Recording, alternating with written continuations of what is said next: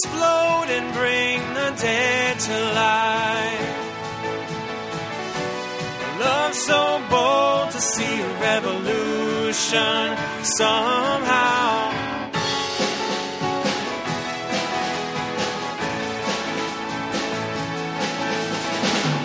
Let love explode and bring the dead to life. Love so bold to see a revolution sun.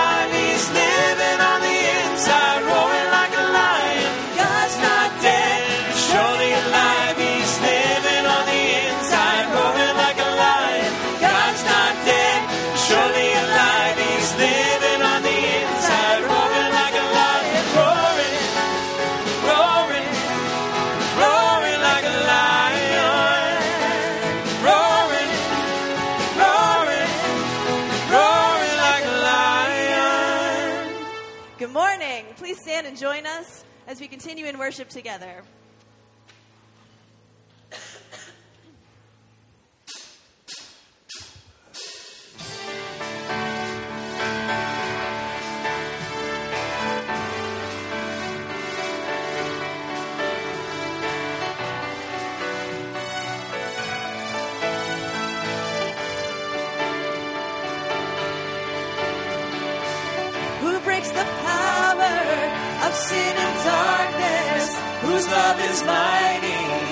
so much stronger.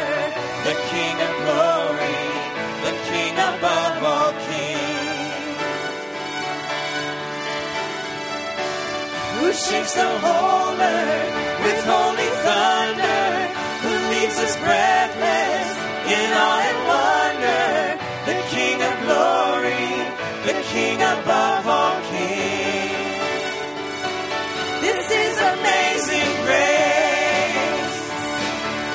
this is unfair.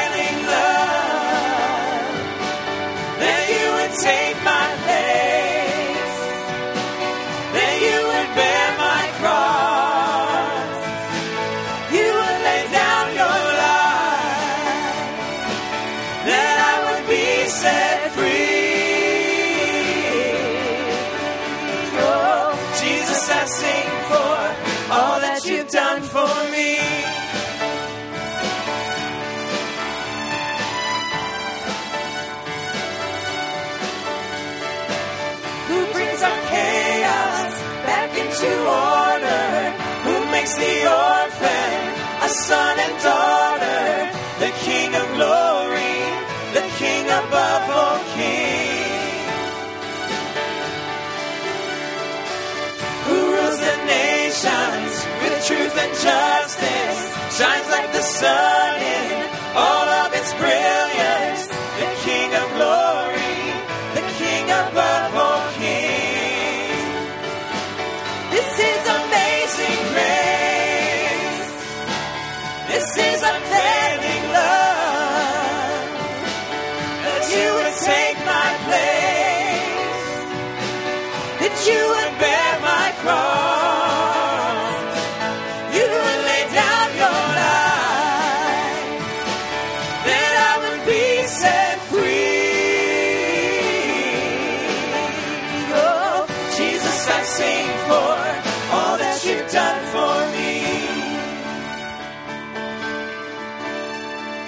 Worthy is the Lamb who was slain.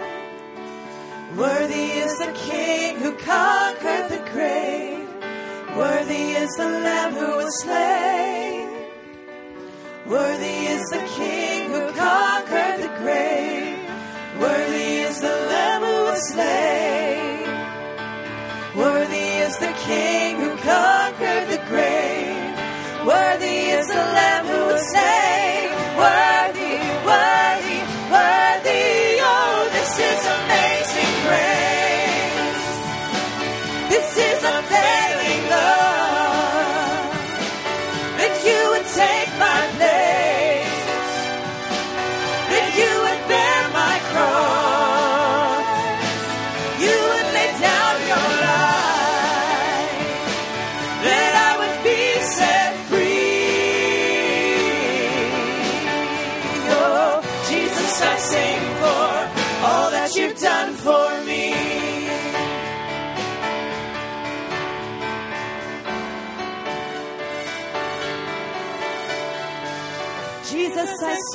For all that you've done for me.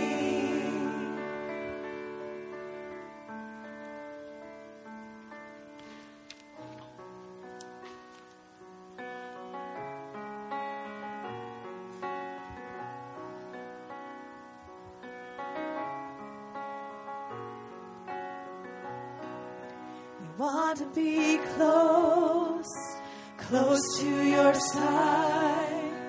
Heaven is real, and we will arise. We want to hear voices of angels above, singing as one.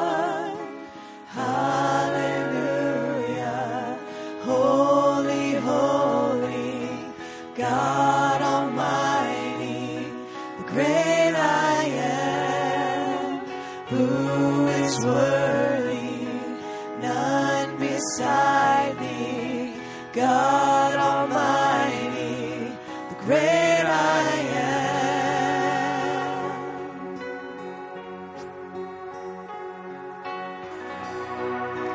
Want to be near, near to your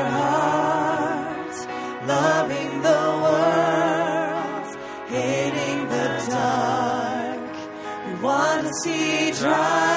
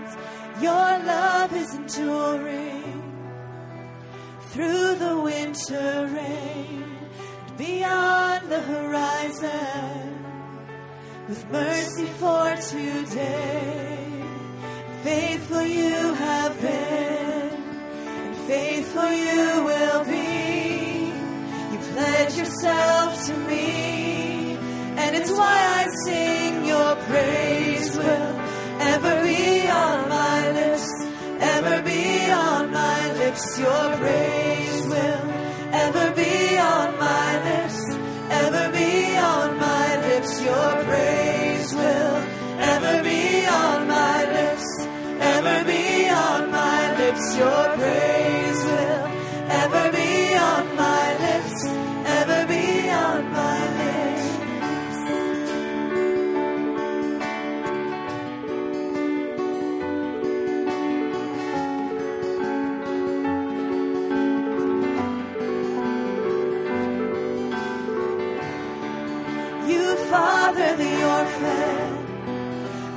kindness makes us whole. You shoulder our weakness, and your strength becomes our own. You're making me like you, clothing me in white, bringing beauty from ashes, For you will have your bride.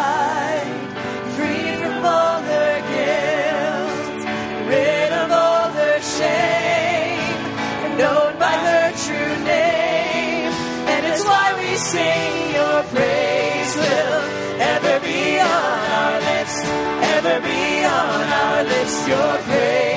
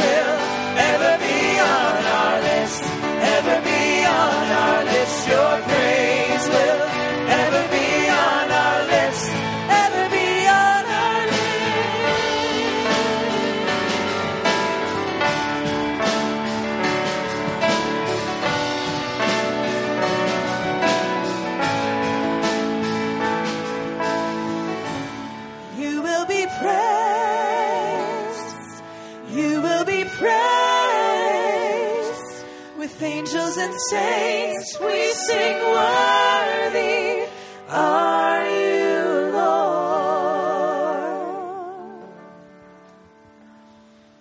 Father, it is difficult sometimes for us to put into words how grateful we are to you for your blessings to us, how um, much our hearts are filled with worship and adoration and thanksgiving.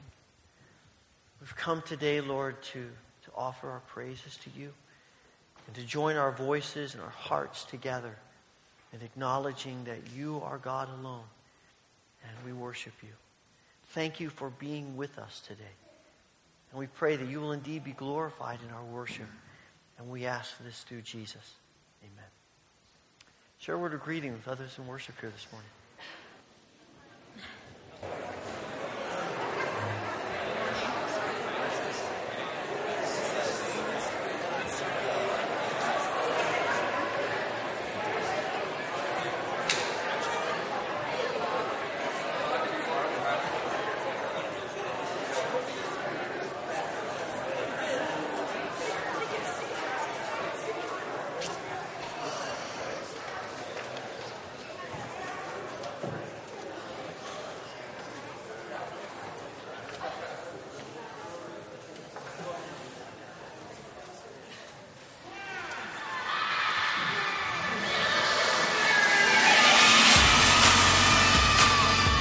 An explosion of happiness.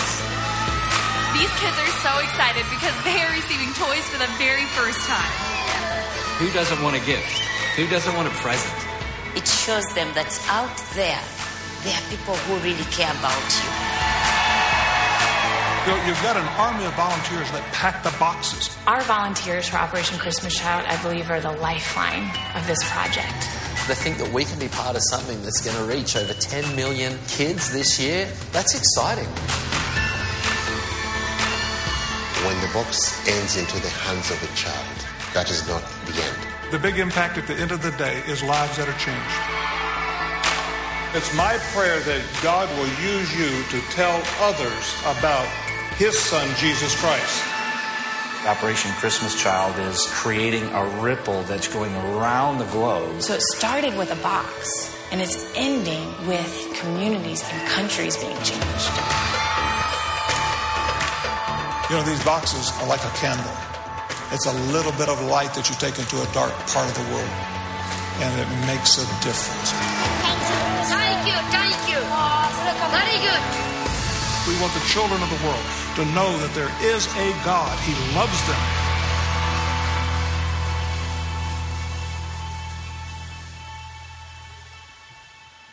We are so excited this year to once again be a part of Operation Christmas Child. It's something we've done for several years as a church, and we just want to encourage you again to get involved. If you'd like to be involved um, as, a, as a person, as one person, as a family, maybe as a dorm floor, um, to get some boxes together, it's just another really tangible, hands on way that we can be God's hands and feet to those um, around the world to whom we want to reach out.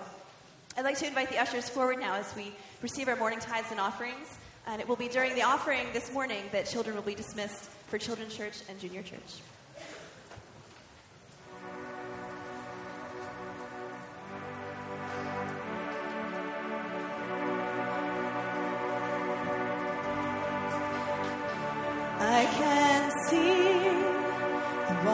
Waters raging at my feet. I can feel the breath of those surrounding me. I can hear the sound of nations rising up. We will not be overtaken. We will not be overcome.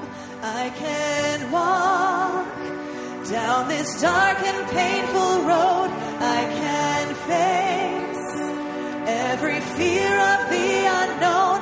I can hear all God's children singing out. We will not be overtaken. We will not be overcome. The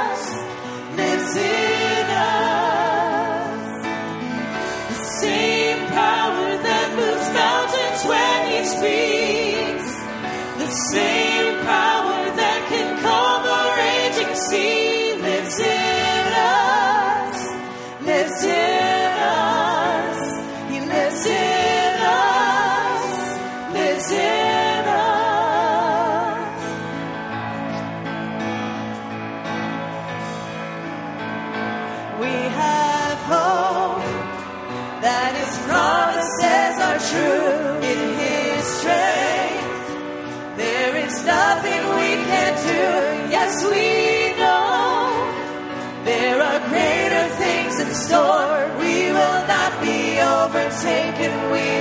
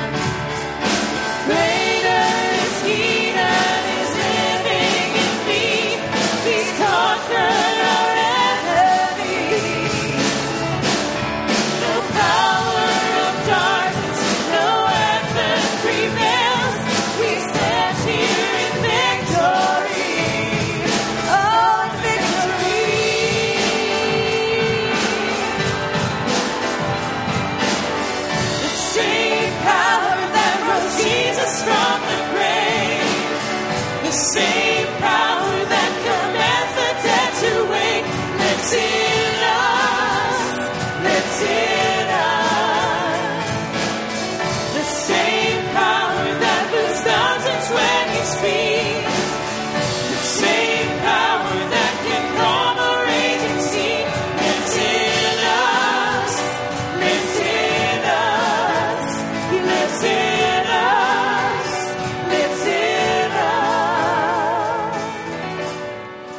pray that the eyes of your heart may be enlightened, in order that you may know the hope to which He has called you, the riches of His glorious inheritance in His holy people, and His incomparably great power for us who believe.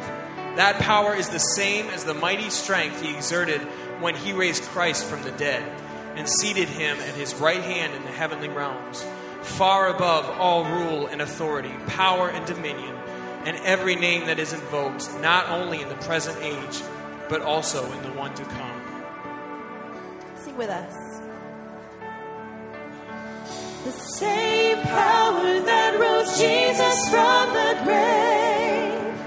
The same power that commands the dead to wake lives in us. Lives in us. The same speaks. The same power that can calm a raging sea lives in us, lives in us. He lives in us,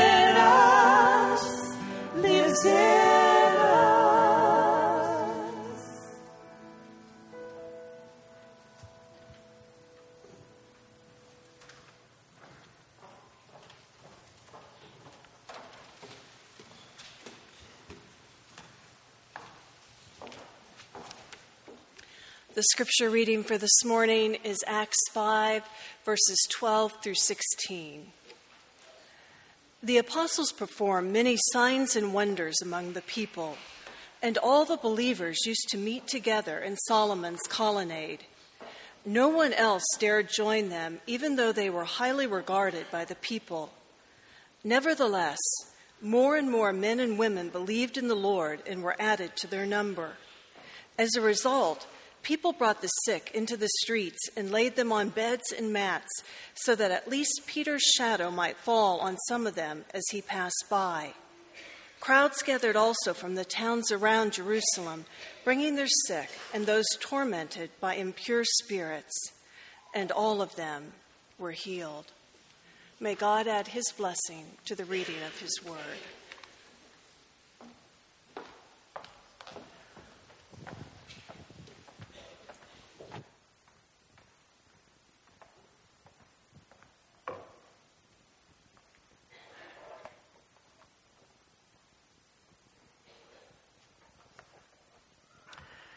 There's something about this particular subject that um, both causes me to feel um, a level of excitement and also a level of fear. Um, we start talking about miracles and uh, praying for miracles and expecting God to do miraculous type things. There is a, there is a level of excitement to see that, to witness that, to be a part of that. But it's also one of those things that, that is very confusing to us and uh, sometimes disheartening to us. And, and sometimes we walk away from these kinds of experiences, we walk away from, from uh, praying prayers like that, maybe feeling less encouraged than when we started. And, and then we read a passage like this one we read just a few moments ago, and uh, we, we look into the, the, what's happening in the early church, and there is so, there's such a heightened level of expectation, such a heightened level of the work of God miraculously on them that all that needs to happen is in some of these places for Peter's shadow to fall on people and they're healed. Now, I got to tell you, I don't understand that. And it is a, it is a um, sort of an obscure event. You don't see that happening over and over and over and over again. But there seems to be within the early church, because you read it the, all through the book of Acts, and you read it in the Gospels, and you read it in much of the New Testament, and even in the Old Testament, there seems to be a sense that, that the church has, has an expectation of God doing more than they might have dreamed or imagined. Of God doing things that, humanly speaking, are difficult for us to grasp. And somehow, as the church, as we try to figure out living in the tension between what we are and what we're intended to be, something of the miraculous, something of these heightened expectations seems to be a part of what it means to be the church. When we read the scriptures, one of the things that we find is that that the scriptures are continually uh, telling us that God is inviting us to pray bold, risky prayers. The scriptures are telling us that, that God is, says to his people, I want you to ask me for things that you're not sure are really going to happen. And so we have passages like um, Psalm 2 8, in which uh, the, God says to Israel, Ask of me, and I will give you the nations as your inheritance. This little nation of Israel, you ask of me, and you, you will gain more than you can imagine. Or, or we have the passage in James where James says to the church, about these issues you're dealing with, you don't have because you don't ask. There is a connection between getting something that we think might be impossible and asking God for it. And you come to the, the words of Jesus in Luke chapter 11, and Jesus says to the disciples, Ask and seek and knock. And in fact, the, the translation really is keep on asking, keep on seeking, keep on knocking. Because for those who ask and seek and knock, if you ask, you'll receive. If you seek, you'll find. If you keep on knocking, the door will be open to you.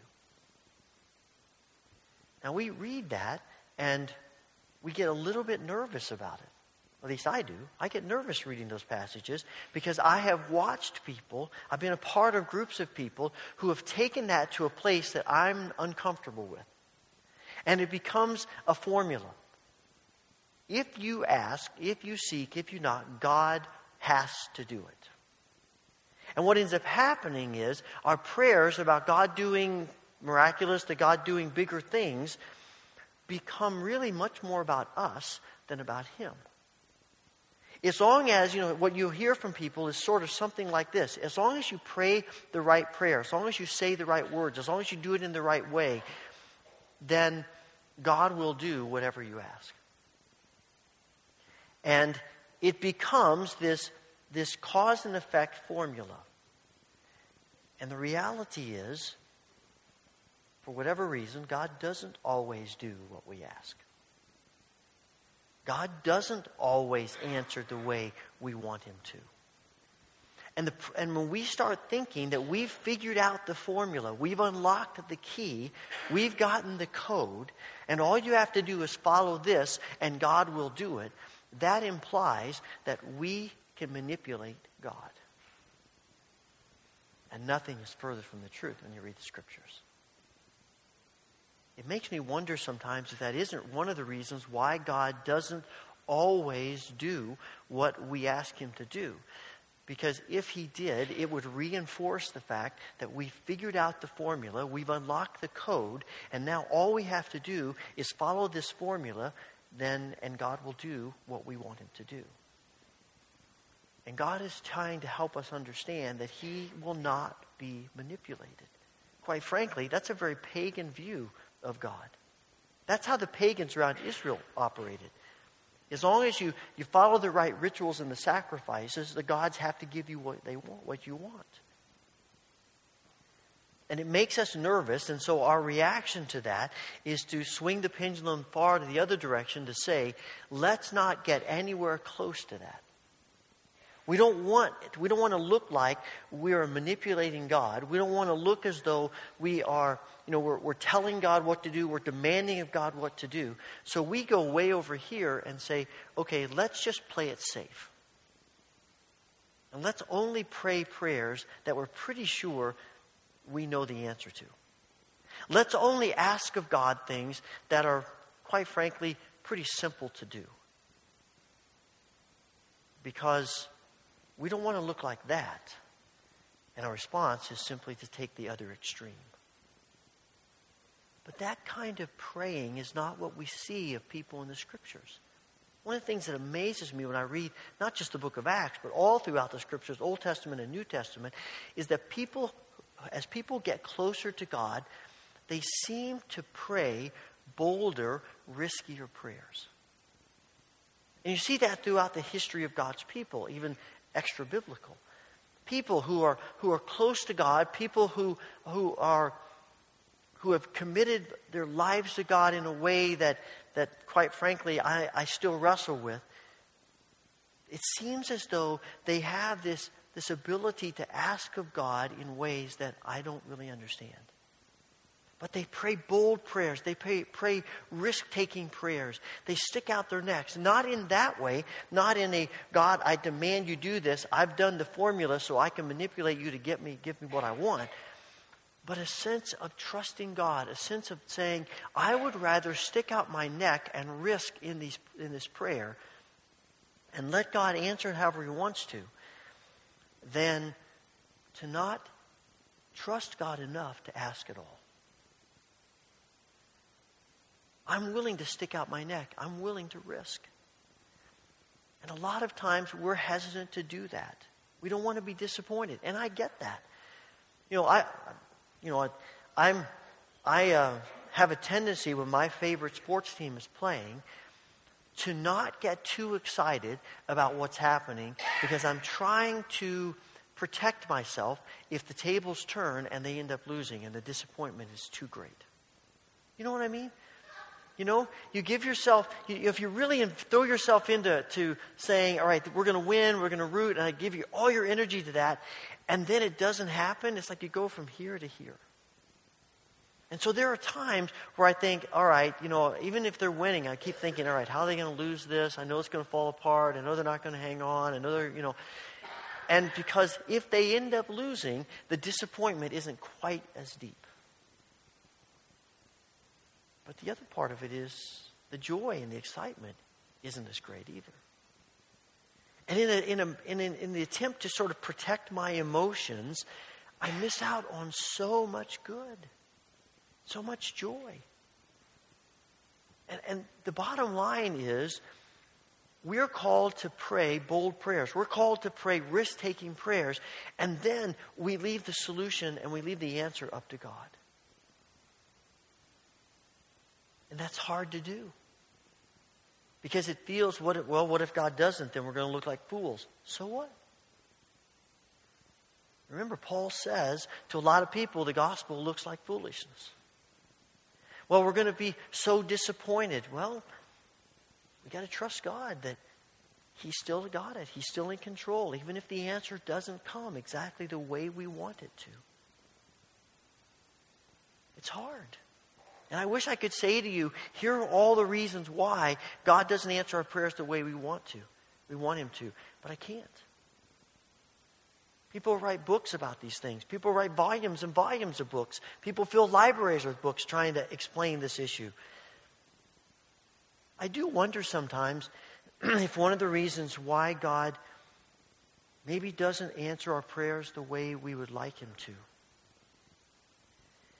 is sort of in the it's sort of the same dynamic that we experience with children. You, you've had this experience more than likely, if it's maybe if because you're a parent or you're an aunt or an uncle or a sibling of a of younger uh, younger children or a babysitter even. I mean, any experiences we've had with children, they ask for things, and they love to ask for things. And sometimes we tell them yes, but sometimes we tell them no. And, and, hopefully, we aren't telling them no just because we're being mean or because we want to deny them something good. We tell them no because it's not good for them. Maybe they want to eat chocolate cake for breakfast, and we say, well, that's not healthy for you or they, you know, they want some they want us to buy them something that is not really age appropriate for them. Or they want to do something that is dangerous and we know that they will get hurt. And so we tell them no. And we do our best to explain to them why we tell them no. And most of the time they don't understand because they're children. Now i'm beginning to see this thing from a little, little, little different perspective being a grandparent because I can tell you right now, whatever Emma wants, I'm going to give to her. I'll let her mean parents tell them her, tell her no. I will be not, but not Grandpa. Grandpa's going to say yes. And what struck me as I was thinking about that is I think sometimes that's how I want God to be.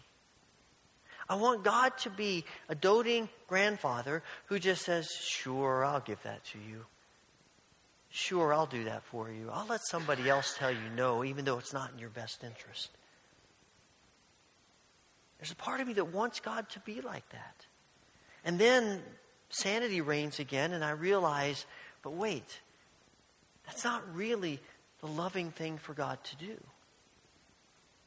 The most loving thing for God to do sometimes is to say no.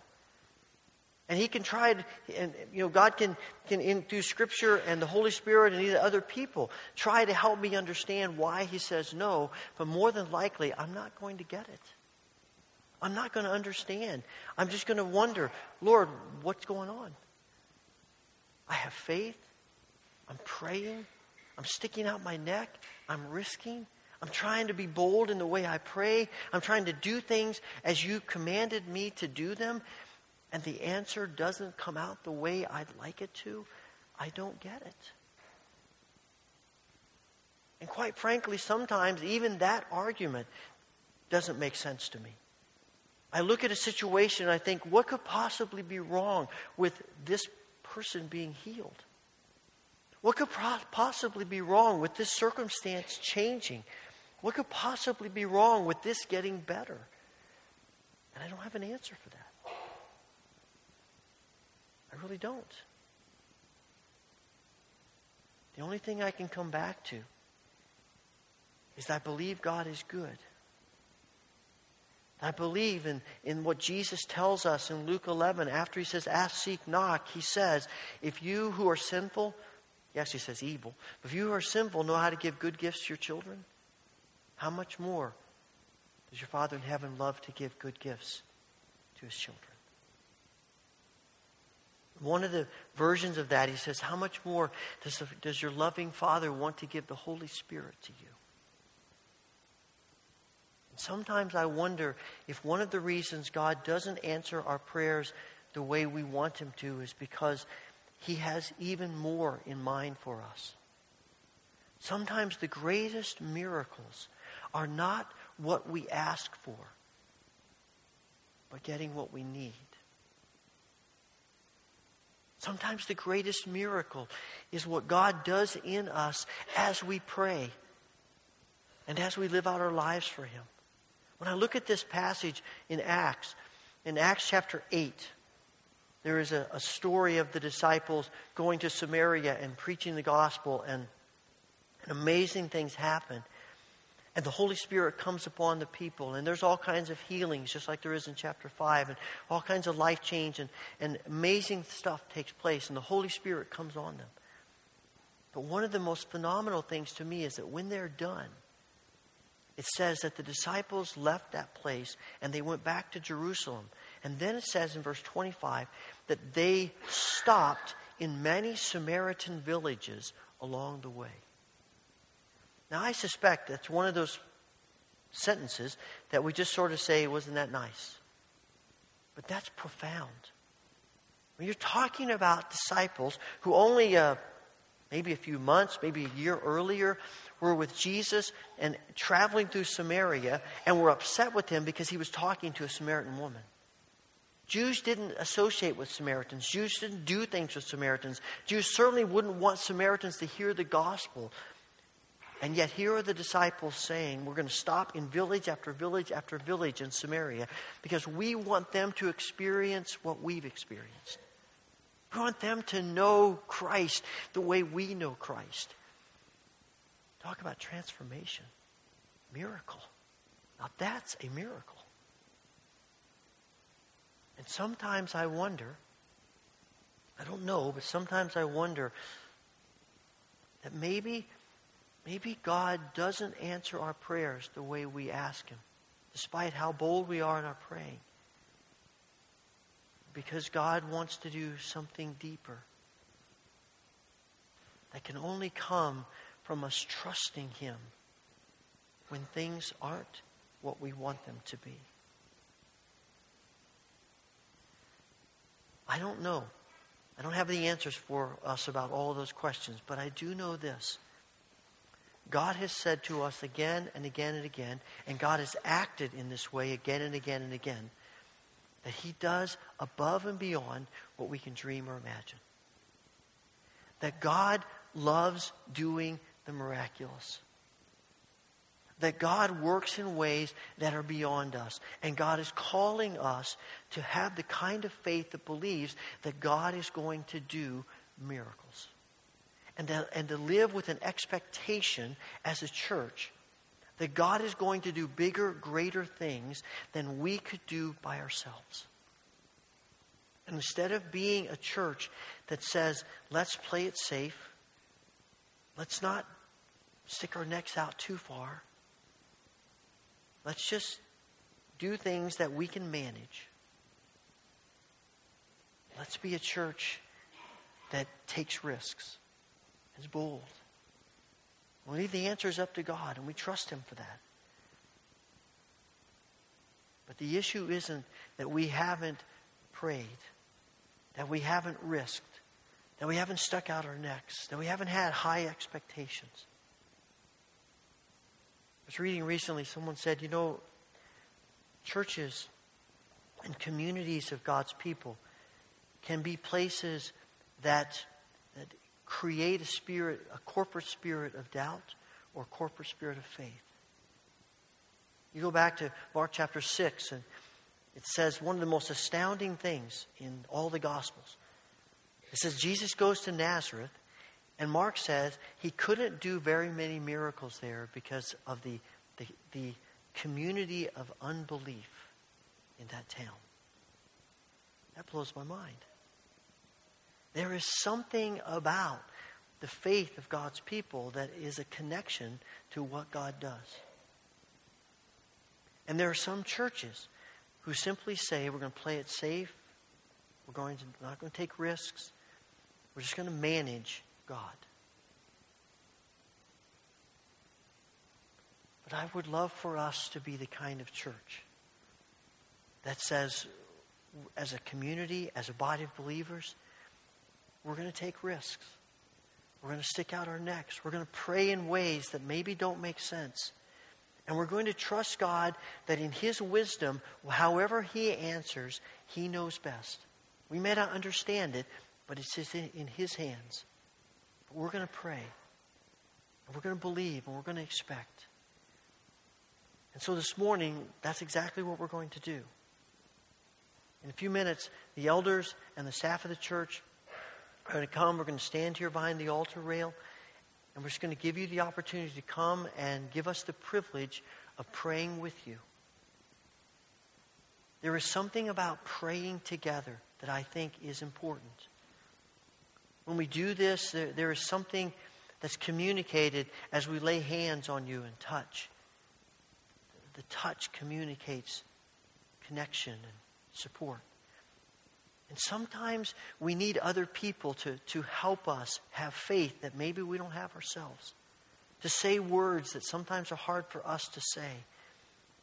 And to feel the encouragement and the corporate faith that comes from us uniting our hearts in risk taking, bold prayers of expectation.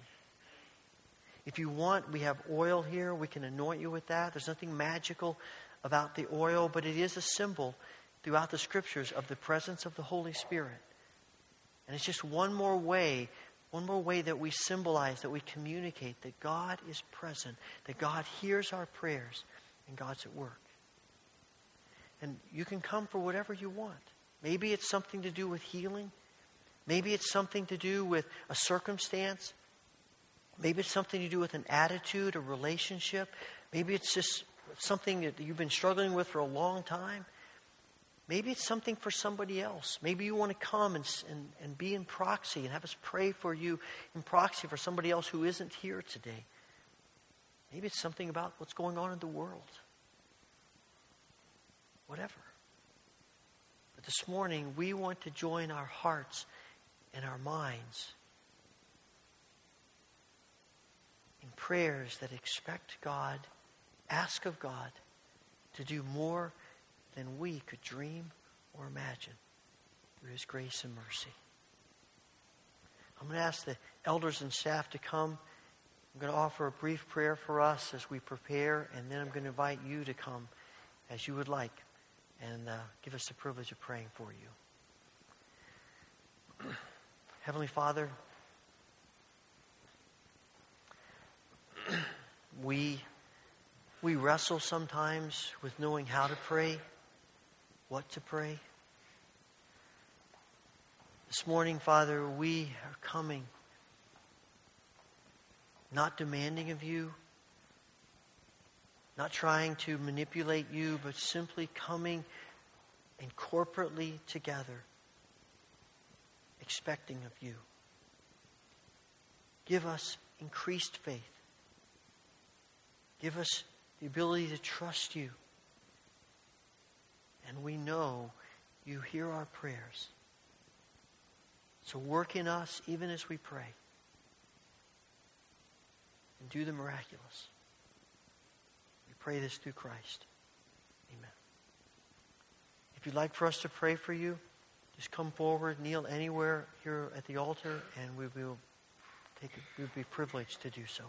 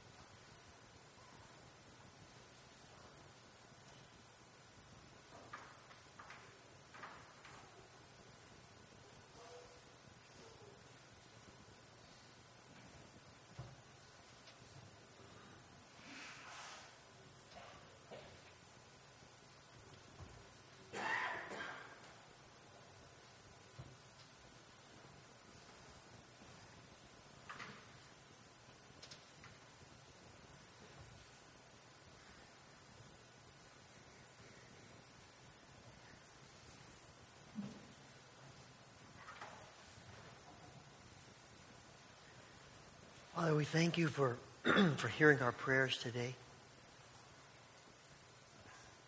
We ask that you would give us increasing faith.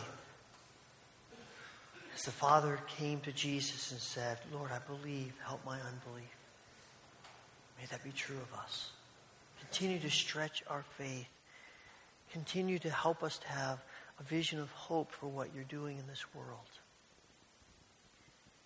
Father, we pray today not only for ourselves and the burdens that we represent, but we pray for others as well today.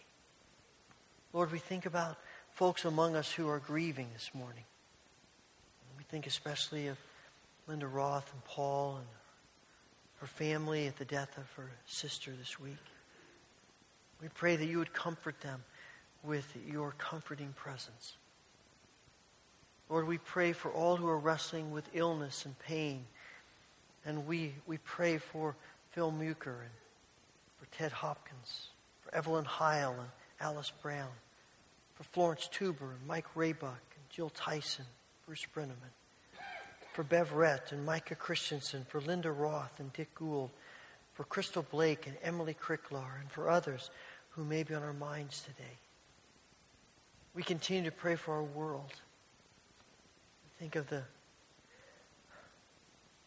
the grief in Turkey after the bombings. So many people killed. Lord, we pray that you would, you would bring peace to our world of war and violence. We think of people who are struggling from the effects of natural disasters in places of the world as well as in our own country. We ask, Father, for relief we pray that your people would be a catalyst of hope and of your presence with people in these very difficult times. Father, we continue to pray for our brothers and sisters who face persecution around the world and ask for your grace in their lives. Give them comfort and courage and protection. And may they continue to bear witness to who you are in spite of very difficult circumstances. Father, we, we thank you for the ministry that you've given to my mom and dad, and we ask that you would continue to bless them in their retirement.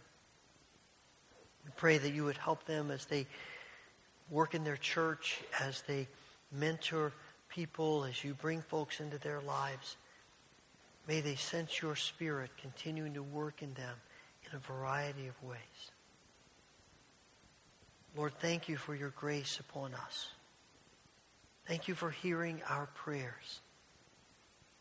Thank you for giving us a reason to hope for more than we can see because of what you have done in history, culminating in the resurrection and eventually in the reappearing of Christ.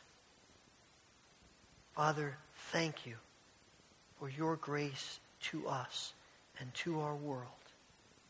We offer this prayer in the name of our Lord and Savior, Jesus Christ. Amen.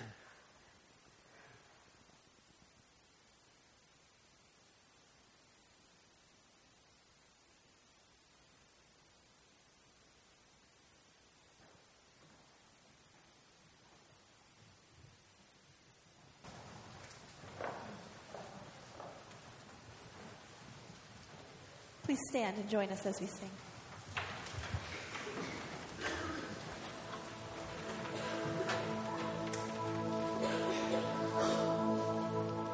Your kindness leads us to repentance. Your goodness draws us to your side. Your mercy calls us to be like